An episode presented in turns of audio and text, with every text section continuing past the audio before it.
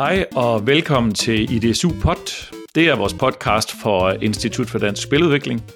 Vi ligger som altid i Grenå hos Erhvervsakademi Dania, hvor vi uddanner programmører og multimediedesignere. Og mit navn det er Allan Kirkeby, og jeg er forretningsudvikler, og jeg øh, hjælper vores studerende med at forstå forretningsgange og processen med spiludvikling. I dag skal vi tale om spildesign, og øh, i dag er min gæst øh, Bo Blond Daggaard, som til daglig er øh, spildesigner hos IO Interactive. Velkommen til, Bo. Tak skal du have. Og rigtig fedt, at du kunne være med i dag. Øhm, og jeg er jo rigtig, øh, rigtig spændt på, hvad det er, du går og arbejder med inden for øh, game design. Men før vi lige kaster os ud i det, du arbejder med nu, så kan du måske fortælle, hvordan, hvordan kommer du egentlig ind i spiludvikling, og hvilken rejse har du været på? Ja, det kan jeg godt. Øhm, jeg startede i tilbage i 2008. Øhm, mm. Der var jeg environment artist hos et øh, dansk firma, der hed Sideguys, som desværre måtte lukke øh, midt i alt det der finanskrise, der var. Øhm, så min øh, tilgang til at komme ind i spil har været 3D-grafik. Øhm, så den grafiske side af det. Ja. Øh, og jeg har faktisk også undervist ude i Greno af flere omgange på 3D College og Game College. Fedt, det, det vidste jeg ikke engang, men altså, det er jo klart, 3, ja. 3D College er også en af de steder, hvor der har været fokus på 3D-grafik i Danmark, så, ja, men, men rigtig, rigtig fedt. Ja, og så tog jeg til øhm, Norge bagefter og arbejdede nogle år, nej et år kun faktisk, hos Funcom i Oslo på The Secret World, hvor vi lavede øh, hopsene til den der kæmpe MMO. Mm-hmm. Øhm, og efter det, så, så tog jeg hjem og begyndte at lære kode, og øhm, begyndte at interessere mig meget mere for designdelen af det. Øhm, og så har jeg kodet en masse små øh, mobilspil, øh, og designet dem også.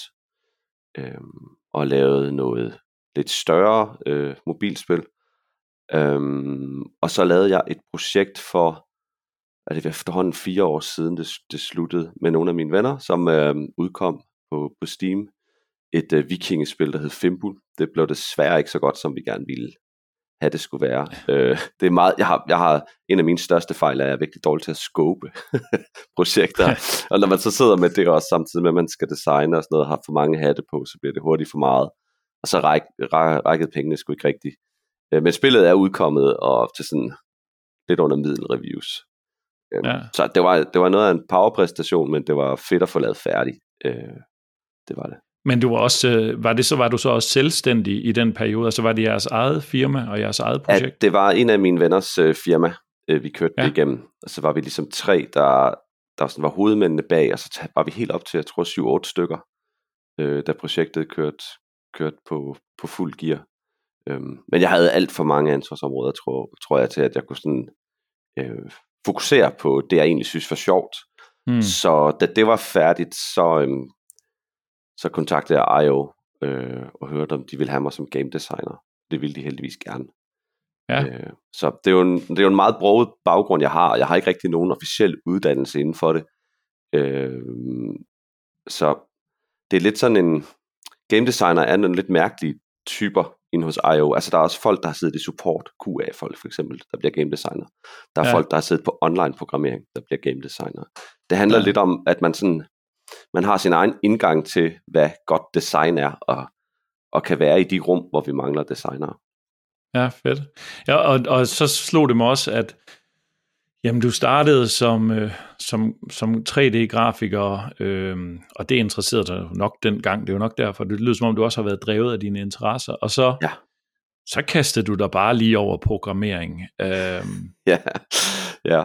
Det, den historie har jeg faktisk hørt fra et, et par andre i, ja. i branchen. Altså, at det er simpelthen, man, man brænder så meget for selve spilfaget, øh, hvis man kan samle det under et, øh, et fag at alle de forskellige aspekter interesserer en så meget, at man simpelthen har lyst til at, at kunne mestre det hele, så man, så man ikke bliver fanget i, at der, er, at der er noget, man ikke kan rykke på, fordi man ikke lige har nogen, der kan løse det for en.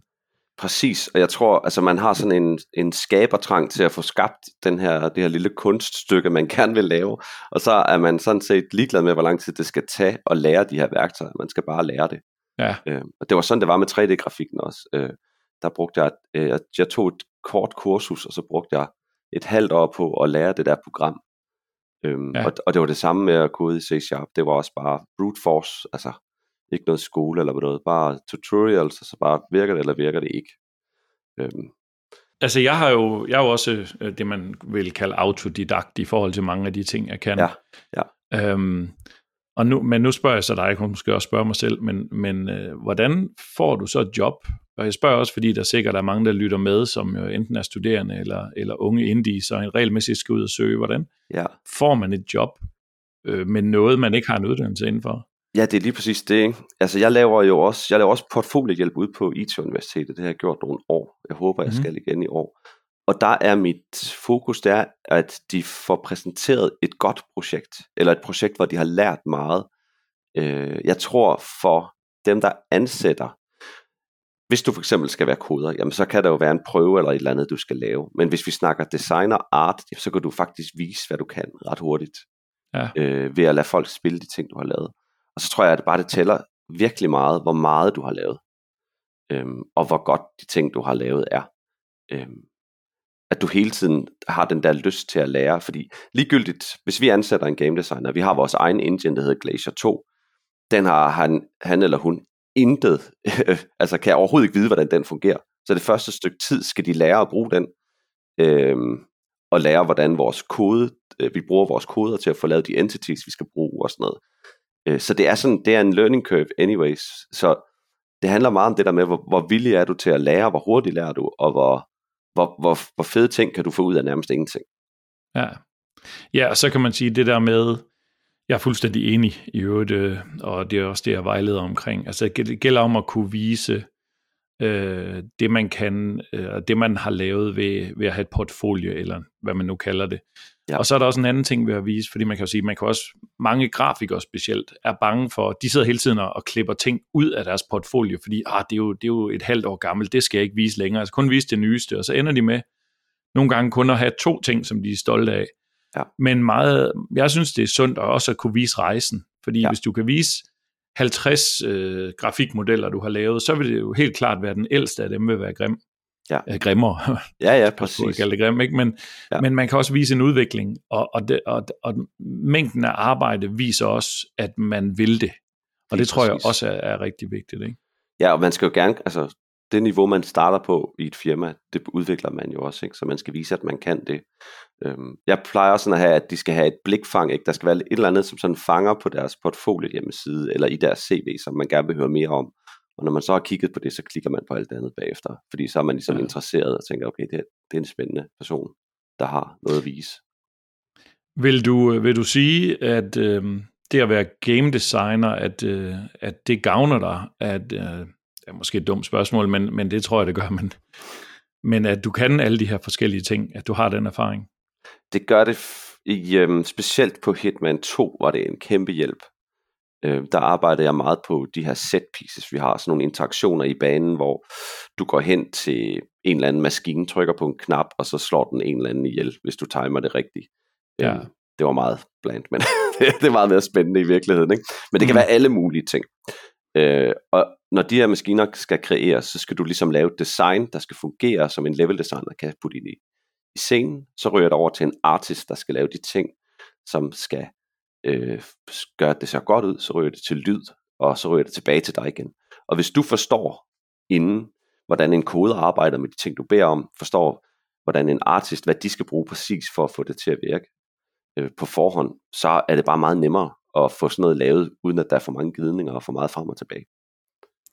Ja, fedt. Altså nu, nu får det mig så til at spørge, om altså betyder det så, at du sådan lidt ligesom øh, en kok, der finder på en opskrift til lige præcis det her, det her, den her lille spil, spilsekvens, og så designer du mekanikken, men når du så sender den videre i systemet, så har du måske også lavet en lille øh, skitse til, hvordan du forestiller dig, at layoutet skal være, men så kan du faktisk tilføje noter, ligesom man vil gøre til, til en kok, om hvordan, altså sådan her tænker du, det skal, det skal gøres. Du kan formulere det på en måde, så, så du ved, at, øh, at det bliver fortolket rigtigt af en programmør og efterfølgende af grafikeren. Er det, er det noget af det, du gør i din ja, proces? Altså sådan, sådan rent funktionelt, ja. Men selve idéerne til de her kills og sådan noget, det er noget, vi kommer op med sammen. Det er meget øh, level design, der, der driver meget af det øh, sammen med os. hvor vi sådan, ja. vi har nogle møder, øh, også med artister, altså alle, der vil være med nærmest til de her brainstorms, øh, og øh, finder på de her ting. Øh, og så begynder vi, det er sådan i starten af processen, og så sorterer man lidt de folk fra, der ikke rigtig har noget med designet at gøre, og så snakker man videre om det, indtil man har den her klare idé om, hvad man gerne vil lave.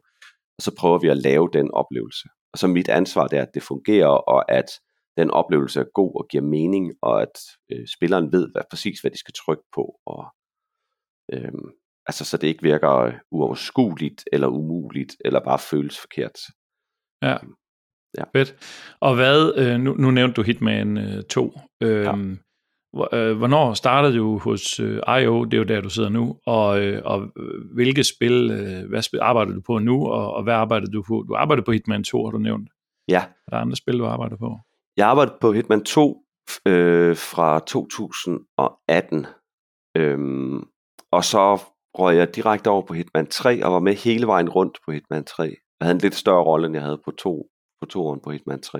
Øhm, det var virkelig fedt. Øh, mm. Hitman 3 var lidt sådan et projekt, der brød en masse regler, øh, hvilket var, var, var ret fedt at arbejde på. Og så ja. da det gik i live, øh, eller gik i, i gulddisken der, og de skulle til at lave live øh, talenten til det, så røg jeg så over på, på 007, som er et af de nye projekter, vi arbejder med. Ja, og det vil jeg rigtig gerne spørge ind til, men det, det, der, der det ligger det jo stadigvæk lidt uh, under wraps, eller hvad, det kalder man det ikke. Det hedder hemmelig. Det er svært lidt, lidt hemmeligt, ja. det må vi ikke sige så meget om. Nej. Men det er virkelig spændende, at I har fået, I har fået fat i det, det brand, kan man sige. Ikke? Ja. Um, og nu har du jo talt lidt om det, um, men jeg kunne godt tænke os at bare sådan tage, hvad, nu har du fortalt lidt om, hvad game design er, og, øh, og du har nævnt lidt, at, at man, øh, man planlægger en sekvens, og så holder man et møde med de andre. Øh, men kan du prøve at sætte lidt mere, flere ord på, øh, er, det nemt at definere, hvad game design er? Altså Nej. er det bare, at man opfinder en mekanisme, eller et system, eller balancerer, eller er det meget mere end det? Det er meget mere end det. Altså, det er jo bare en af de opgaver, vi har. Øhm, vi laver også øh, alle, alle våben og alt balancering i spillet, og øhm, altså sådan nogle større, øh, altså progression for eksempel, hvordan unlocker du ting og sådan noget, er også en del af det, vi laver inde hos mm. IO. Øhm, så det er sådan lidt, game design for mig er den oplevelse, du får. Øh, det er den, der, det skal ligesom binde alt det fede art, det fede lyd og de fede animationer sammen til, til noget, som giver mening at interagere med. Øh, så, så spillet, spillet kan være flot, det kan være pænt, og det kan være det kan lyde godt, det kan have fede animationer, men hvis det du gør ikke er sjovt, og hvis de gameplay loops, som er integreret i spillet, ikke er sjove og underholdende, og binder dig, at du hele tiden vil prøve noget nyt, så, øhm, så er game design ligesom fejlet. Så det er hele den øh, oplevelse, som game design er. Ja, og er, hvor stor, altså nu fortalte du før, du har arbejdet på nogle øh, mindre hold og, og på øh, egen projekter, hvor du selv fandt på det sammen med gruppen øh, fra start af. Hvor stort er holdet, et hold på, øh, på et Hitman-spil eller hos IO, og versus et lille hold, som jeg gætter på, måske er på fem personer, sådan et uh, indie-team, ikke? Um, Hitman kan jeg ikke huske, hvor mange vi var.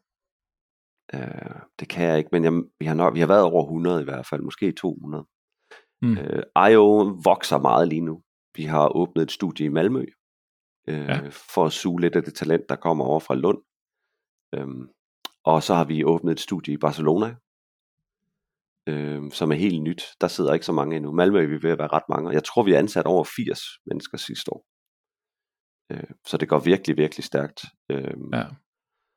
Men det kræver det også, hvis vi skal have gang i flere ting på en gang. Bare have gang i 007 og have gang i live-talen til Hitman 3 kræver mange mennesker. Øh, og så er ja. der alt muligt andet, de koger på derinde også. Ikke? Så, og, og vi har vores egen engine, der skal vedligeholdes. og det, det kræver også folk. Ikke? Så der er, øh, det er et stort hold. Øh, jeg, jeg, vi har nok været, jeg ved ikke om vi har været 200 mand på et mand 3, det er måske for mange.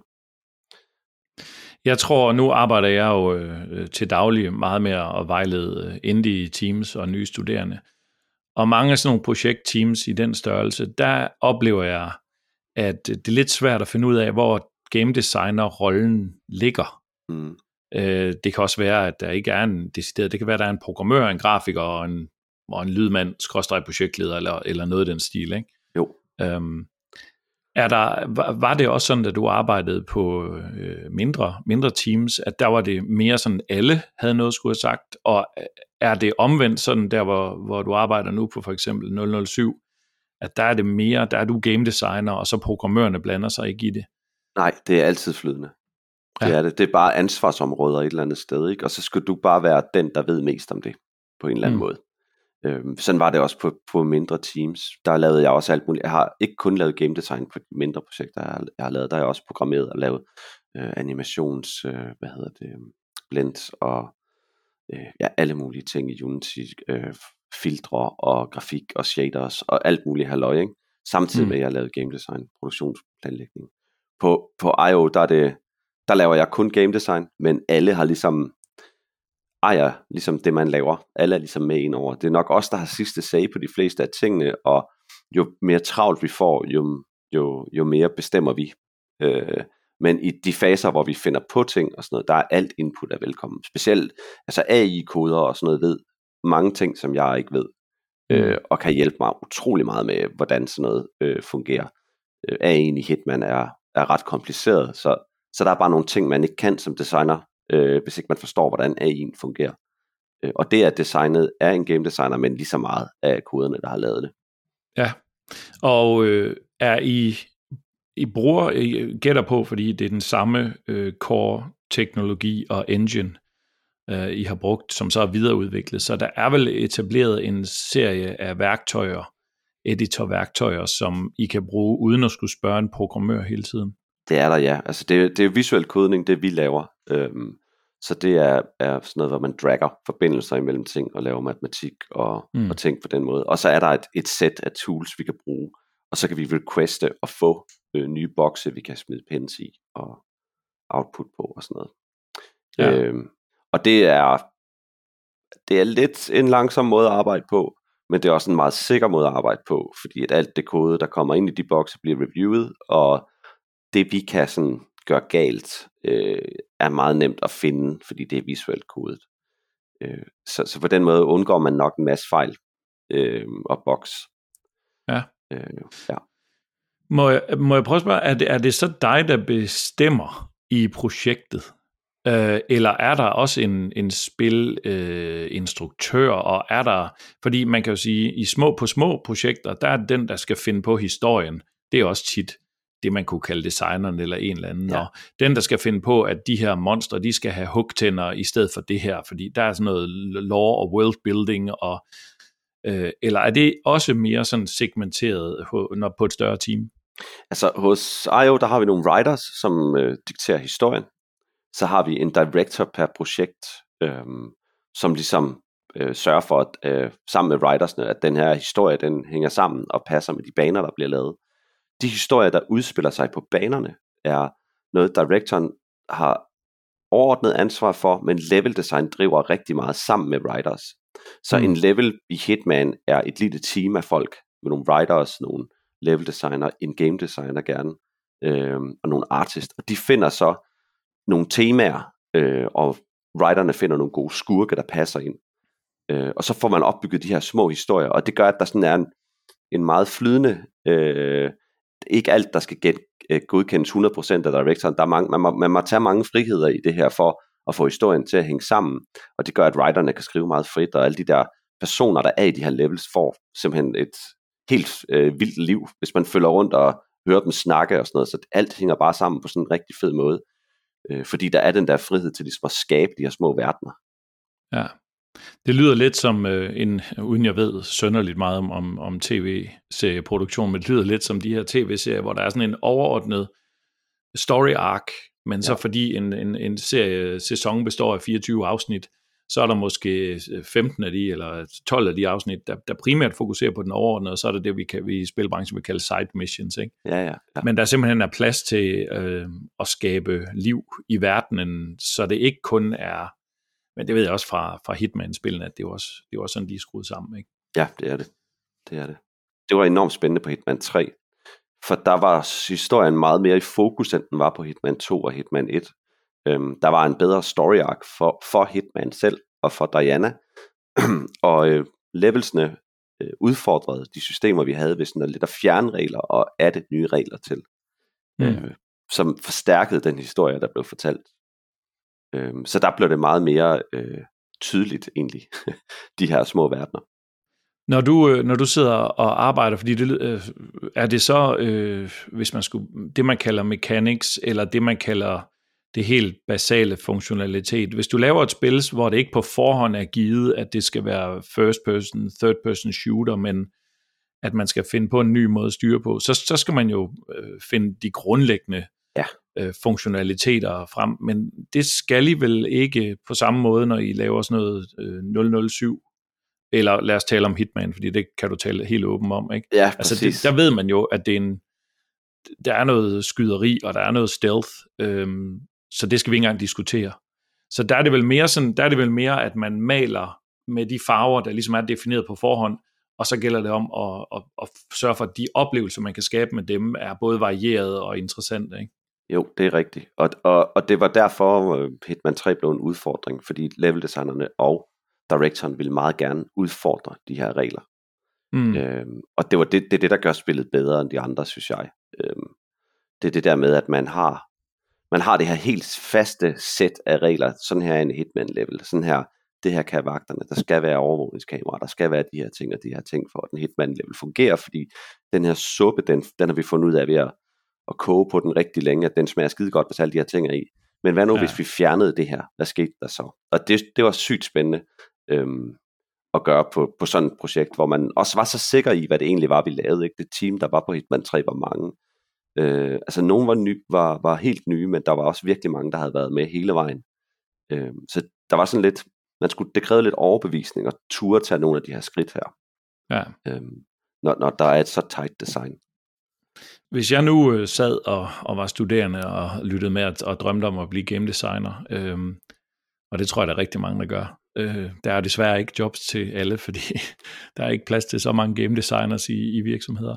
Men øh, hvad, hvad laver man så? Altså hvad skal jeg så forvente, jeg laver? Sidder jeg og skriver i et Word-dokument helt øh, det meste af tiden, eller sidder jeg i møder, eller sidder jeg og flytter kasser rundt i, i nogle øh, grayboxing level layouts? Det kommer an på, hvor, hvilken fase du er af et spil. Altså til at starte med, der holder du rigtig mange møder og skriver rigtig meget. for ligesom at forklare de idéer, du har, og, mm. og dele dem med teamet, og få, øhm, få skabt den rigtige følelse omkring de her ting, man gerne vil lave. Så prototyper man rigtig meget i den fase også, hvor man bare prøver at bygge ting for at se, er det her et sjovt legetøj? Kan det her noget? Er det, er det noget, som vi kan bruge til noget? Øhm, og så kommer fasen, hvor man reelt går i gang med at bygge, hvor, hvor det er meget kommunikation med, med koderne, og, øh, og man kommer til at lave sit design om 100 gange. Øh, ja. og, og holde sin dokumentation så nogenlunde ved lige, ikke? så folk kan finde de ting, de skal bruge. Og til sidst så sammensætter man så alle de ting, man har fået til den oplevelse, der er, der, der, er, der er den oplevelse, der kommer ud i spillet. Øhm, så, så man står ligesom, man er ligesom med til at sparke det i gang, og man skal ligesom være tovholder på, at featuren, man udvikler, bliver god, og til sidst så skal man også ligesom sætte det sammen og finalize det. Ja, det, det lyder som om du også siger, at, I, at der ligesom er sådan nogle mini-teams omkring hver level, og så hvert mini-team arbejder i en given periode på at få prototypet den level og få testet den af, og så har man måske et, et sprint eller en periode, hvor, og så efter det mødes man, hvor man har samlet det, og så taler man om, hvor godt virkede det, og hvad skal laves om. Ja. Er det korrekt forstået? Ja, det er, altså, det er meget sådan i små faser. Så har man et target for eksempel, de har et loop og noget de gør, og når det så er fastlagt, så begynder man at lægge alle de her kills ind, øhm, og så tester man det, og så kan man adde et target oveni, og adde ekstra ting efter det. Mm. Øh, men der er intet, der er helt færdigt før den sidste dag, altså alt er i produktion nærmest, indtil den dag, at levelen er færdig. Der bliver hele tiden ændret ting. Øh, så, så det er et job, hvor man ligesom skal, man skal være indstillet på, at øh, at der, der kan være noget vedligeholdelse med de ting, man laver, og der kan være noget, øh, øh, man er aldrig rigtig 100% enig, og man må slå rigtig mange af sine idéer ihjel. Altså, man får ikke øh, 80% af sine ting igennem. Nogle gange får man 60%, andre gange får man 70% af, af sine ting igennem. Så skal man være komprom... Altså er man sådan en, der, der lever, hele tiden skal leve med kompromiser? Er, er man ligesom den, der limer det hele sammen? Eller kan du nogle gange sige, nej, det, det skal altså være sådan her, fordi ellers så bliver det ikke godt. Det kan jeg, hvis jeg har directoren, der har sagt til mig, at sådan skal det være. ellers så kan jeg nok ja. ikke. Men jeg kan male mellem forskellige meninger, ikke? Og finde mm. den bedste løsning. Og tit så er det jo sådan, at jo flere mennesker, der kigger på noget, jo flere mennesker, der har en holdning til det, øh, jo bedre bliver det, det sidste produkt. Øh, fordi man ligesom får skåret mange af de der kanter af, der gør, at det ikke helt, at folk måske ikke helt forstår det, eller ikke helt synes, det er fedt. Ja. Øh, det er meget sjældent, at der, at der er nogen, der kan have en, en 100% vision og udføre den, og så bliver det bare en succes. Så på store produktioner, så, øhm, altså hvor mange designer er der så, fordi det, som, altså hvis man skal nå i mål inden for en, øh, uden der går 10 år, så er man jo nødt til at arbejde parallelt på flere level-sekvenser samtidig. Ja. Betyder det så, at der er øh, lige så mange designer, som der er parallelle forløb, eller springer du fra, fra sted til sted? Hitman 3, der sprang vi meget. Altså jeg tror på Hitman, Hitman 2, der, øhm, der var vi en designer per level, og ikke alle levels var i gang på samme tid. Øh, og Hitman 3 var vi kun tre game designere, øh, fordi der også skulle laves VR. Der mm. krævede, det krævede en masse game designer på VR. Øh, så der sprang vi rundt. Det var, det var en lille smule frustrerende. Og sådan ikke rigtig kunne få lukket sine ting, og så hoppe til den næste level og starte mm. forfra. Ikke? Men, øh, men det gik. Og så har jeg måske en, øh, en, øh, et spørgsmål, som, øh, som er baseret på noget, jeg, jeg mærker på, på mange unge, der gerne vil ind i den her branche og være spildesigner. Det er den der, hvor meget, hvor meget er det dit spil? Altså, hvor meget er det designeren? Fordi det tror jeg, det er det billede, folk har, at designeren svarer til en filminstruktør. Det er ham, der bestemmer. Det, det er designerens spil. Men ja. ud fra alt det, du har fortalt, så er det jo ikke det, jeg mærker. Så mærker jeg mere, det er sådan en... Altså, du, du lægger meget vægt på, at det, alle, alle byder ind, ikke? det er en holdindsats. Altså, du kan ikke lave det selv. Så skal du lave et projekt helt selv. Men selv hvis du gør det, jeg har også lavet, øh, jeg lavede et spil, der hedder 99 Levels to Hell, øh, helt alene, som hmm. ligesom bare sådan, det var mit svendestykke for, at øh, nu kunne jeg både kode og musik og hele baduljen, ikke? Hmm. Øh, og det udkom også på Steam, og, og solgt sådan okay, og sådan noget. det var ret fedt. Øh, men der var jeg jo heller ikke alene om at bestemme, hvordan det skulle være, fordi jeg havde jo Øh, jeg brugte noget, der hed Desura dengang, som folk så kunne downloade spillet i og spille det, og så fik jeg kritik og, og hjælp fra dem, der spillede det. Jeg havde folk til at hjælpe mig med at lave QA og teste og sådan noget. Og så ændrer du jo hele tiden designet efter, hvad du får at vide af folk. Så et spil, altså noget som er en oplevelse, ligesom et spil, er en levende ting. Du kan aldrig 100% bestemme over det. Du bliver ligesom nødt til at følge med i den retning, som det gerne vil have dig. Ja, det lyder næsten sådan lidt øh, sendagtigt, at man bare skal flyde. ja, ja. Men samtidig skal man jo styre det. Det er det, der er kunsten, ikke?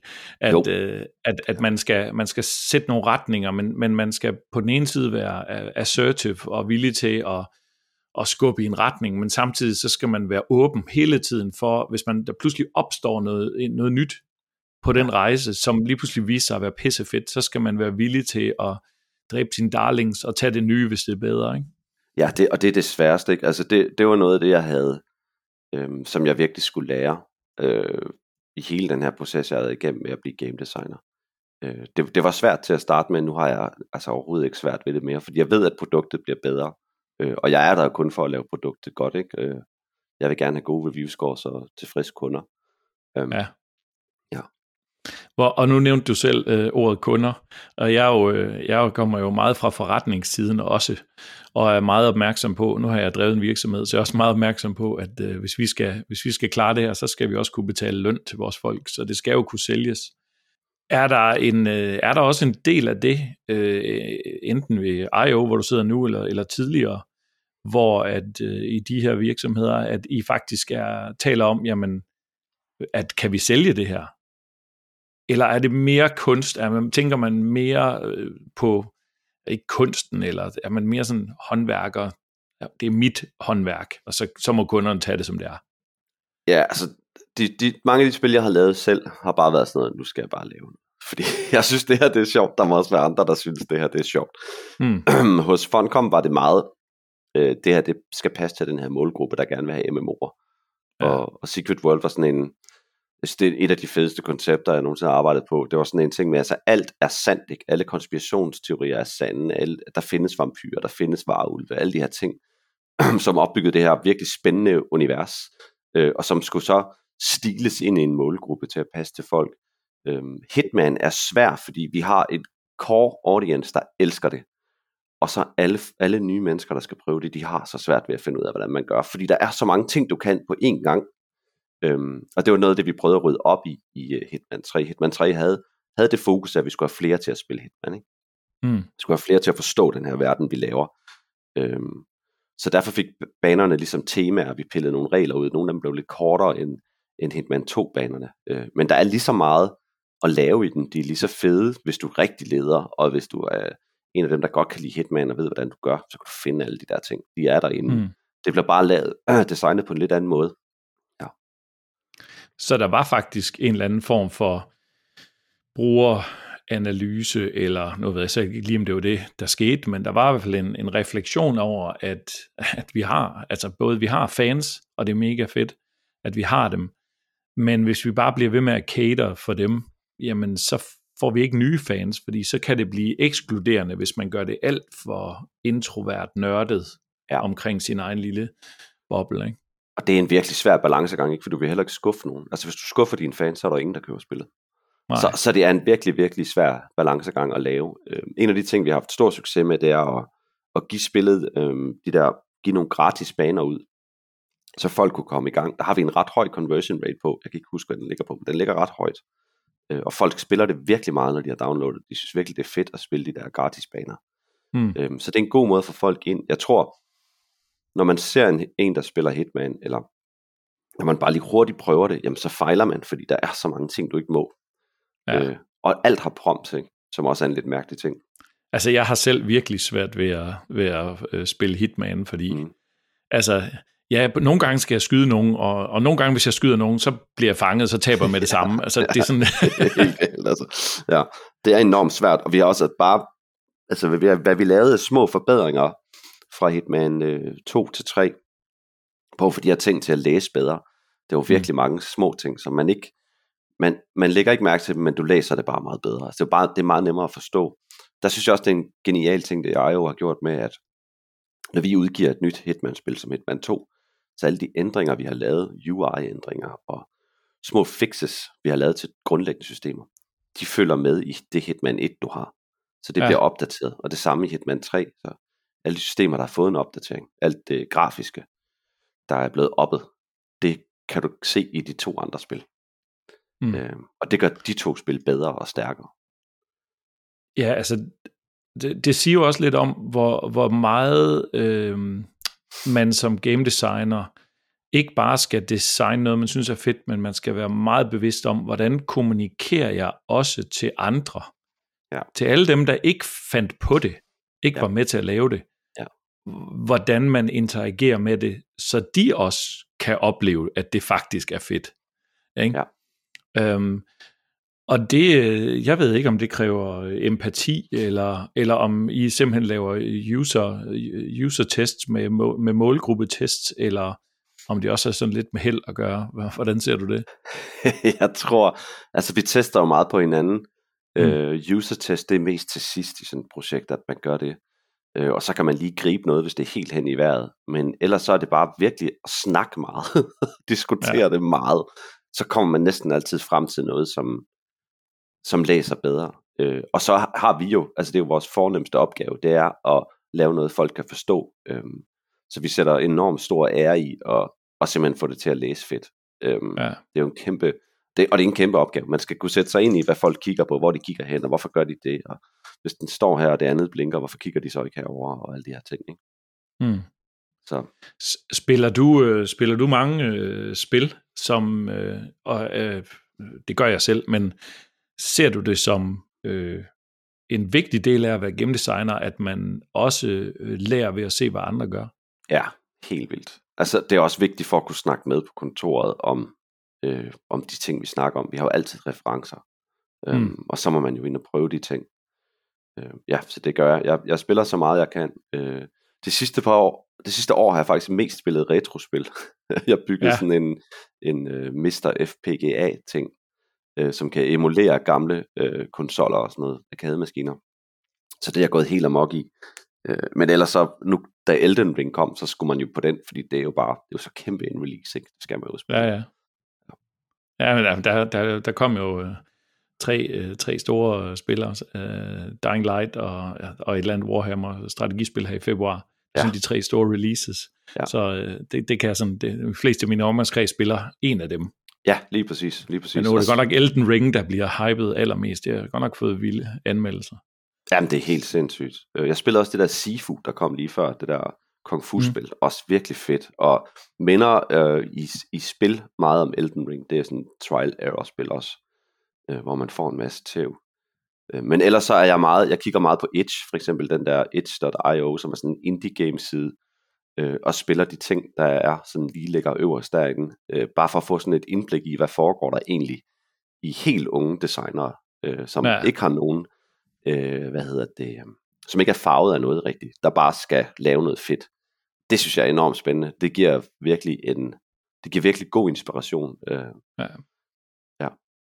Altså jeg spiller også, jeg kaster, jeg havde, jeg har på et tidspunkt haft det sådan, at jeg så det næsten som en pligt, at jeg som minimum skulle prøve de fleste spil. Det var også øh, nemmere dengang, at man distribuerede demoer på forsiden ja. af computerbladene, fordi så kunne man lige prøve det. Lige præcis, så behøvede ja. man ikke øh, gennemføre dem. Så kunne man, forstod man i hvert fald, hvorfor lige præcis det her sjov, det her spil og de mekanikker virkede sammen, og så kunne man tage det med videre som inspiration til et eller andet spil. Ja. Men der er det også noget, du gør til, altså du har sikkert en, en genre, du, er, du, du bedre kan lide end andre, der er måske nogle bestemte genre, du ikke spiller, men øh, er der spil, som du spiller simpelthen bare for at forstå, hvorfor var det her et hit? Ja, det er der. Øh, mange af sådan nogle tredjepersons øh, skydespil og sådan noget, øh, hele Uncharted-serien, altså jeg synes, det var gode spil, men det var ikke sådan, de, de fangede mig sgu ikke rigtigt. Men jeg spillede dem for at finde ud af, hvorfor de er fede. Og de er fede. Mm. Altså, der, de kan en masse ting. Øhm, jeg tror, jeg spiller mere, jeg kan godt lide strategispil, og jeg kan også godt lide, øh, hvad hedder det, øh, rollespil. Øh, Skyrim er nok det spil, jeg har spillet aller, aller mest, eller, eller har det været, ja. været, hvad hedder det, The Witcher, jeg tror, jeg gennemførte The Witcher tre gange. Øh, og den bedste gang, det var faktisk, øh, jeg tror det er derfor Elden Ring fungerer så skide godt også, der var der en, der havde foreslået, at man bare skulle slå hotten fra. Altså så man ikke havde noget kort, man havde ikke nogen, øh, man havde et kompas, og så var der ikke rigtig andet end det. Ja, det så der var ikke noget immersion breaking uh, UI eller noget som helst? Nej, man skulle selv huske sin quest eller gå ind i sin journal og kigge, og det fungerede bare så meget bedre. Det ja. var en helt anden oplevelse at spille. Ja.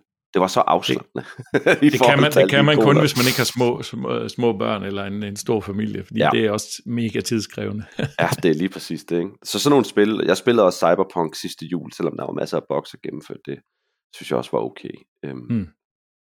Ja. Men det siger du, det er også en, en stor del af den måde, øh, I kommunikerer på på teamet. Øh, jeg ja. gætter på, at det du mener, det er, når man, når man skal argumentere for, skal vi ikke prøve det her, eller skal vi ikke prøve det her, og så bruger man andre spil på markedet som referenceramme, når man forklarer, jamen, fordi den måde, de gør det her, virker det, så hvis vi prøver noget tilsvarende. Ja, ja. det er en stor del af det, ja. Det er det. Så det er en del af det øh, vokabularium eller ordforråd, man bruger. Øh, selvfølgelig er der noget, noget teknisk, øh, man bruger omkring det, men det er lige så meget henvisninger til andre spil for at forklare, hvordan man vil gøre det. Ja, det er det. Det er det. Og videoer og øh, ja, optage små sekvenser og vise noget. Det her, det var super fedt. Kan vi lave noget lignende? Hvordan, hvordan fanger vi den følelse der? Eller hvorfor læser det her så skide godt, at jeg altid fatter, at jeg gør det, skal gøre det rigtige her? Prøv at mm. analysere det. Øhm. Og det, ja. det, er, det gør det lidt svært at nyde et spil nogle gange, ikke? fordi man altid sidder og tænker på de der ting.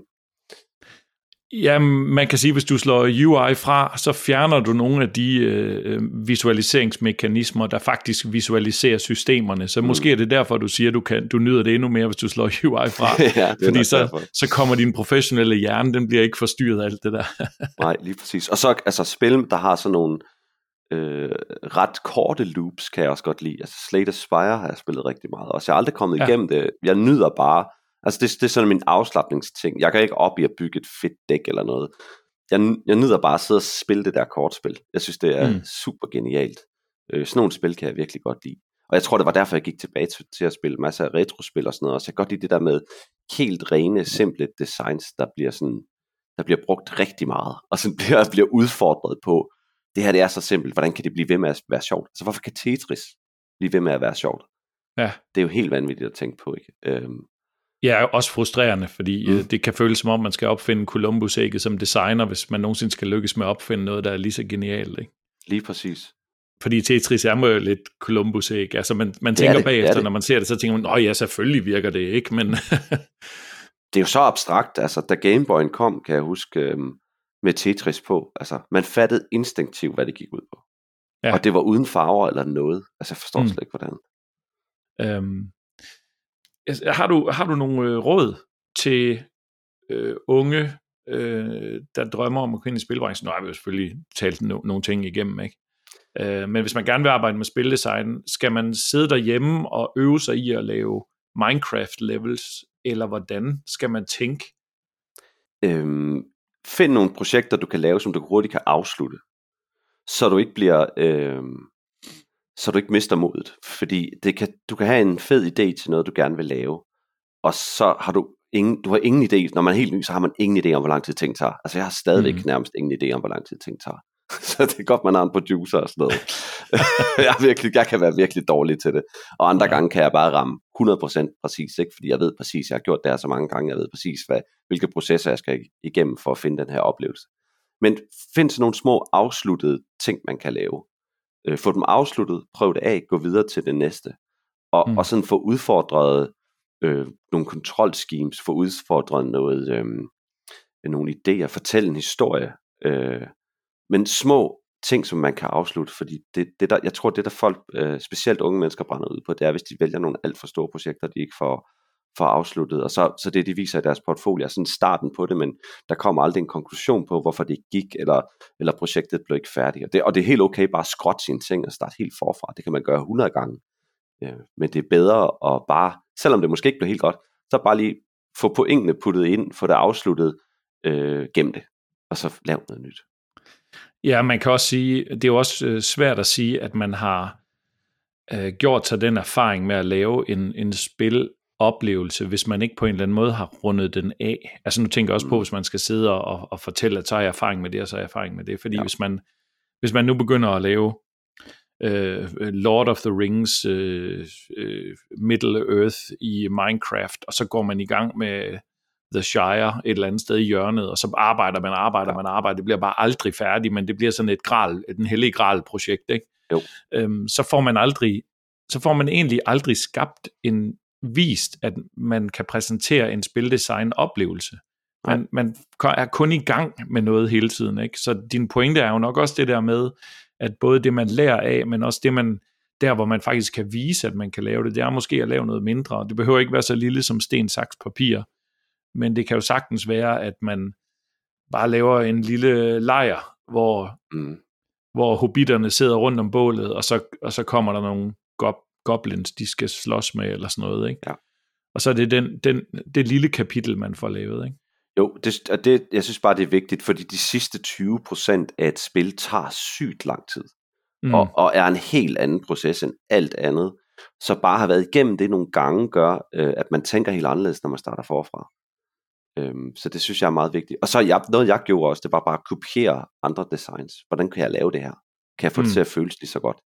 Det er også fedt. Altså, hvordan, fordi der ligger mange ting i, hvor lang tid holder man en knap nede, hvordan reagerer tingene på skærmen og sådan noget. Der er mange ting, som man ikke sådan lige umiddelbart tænker over, men har en stor indvirkning på, hvordan selve spiloplevelsen og kontrollen føles. Og der ja. kan man lære meget af at prøve at kopiere. Jeg tror også, det er vigtigt at, at sige, at ude i branchen, der er man jo ikke, hvis man skal ansætte nogen, man er jo ikke en, en, en, der skal ansætte ind i job, er jo ikke super imponeret over, at man har fået en masse ting ind i, hvis det er Unity, at man har trukket en masse ting ind i Unity, og så kan de bevæge sig rundt.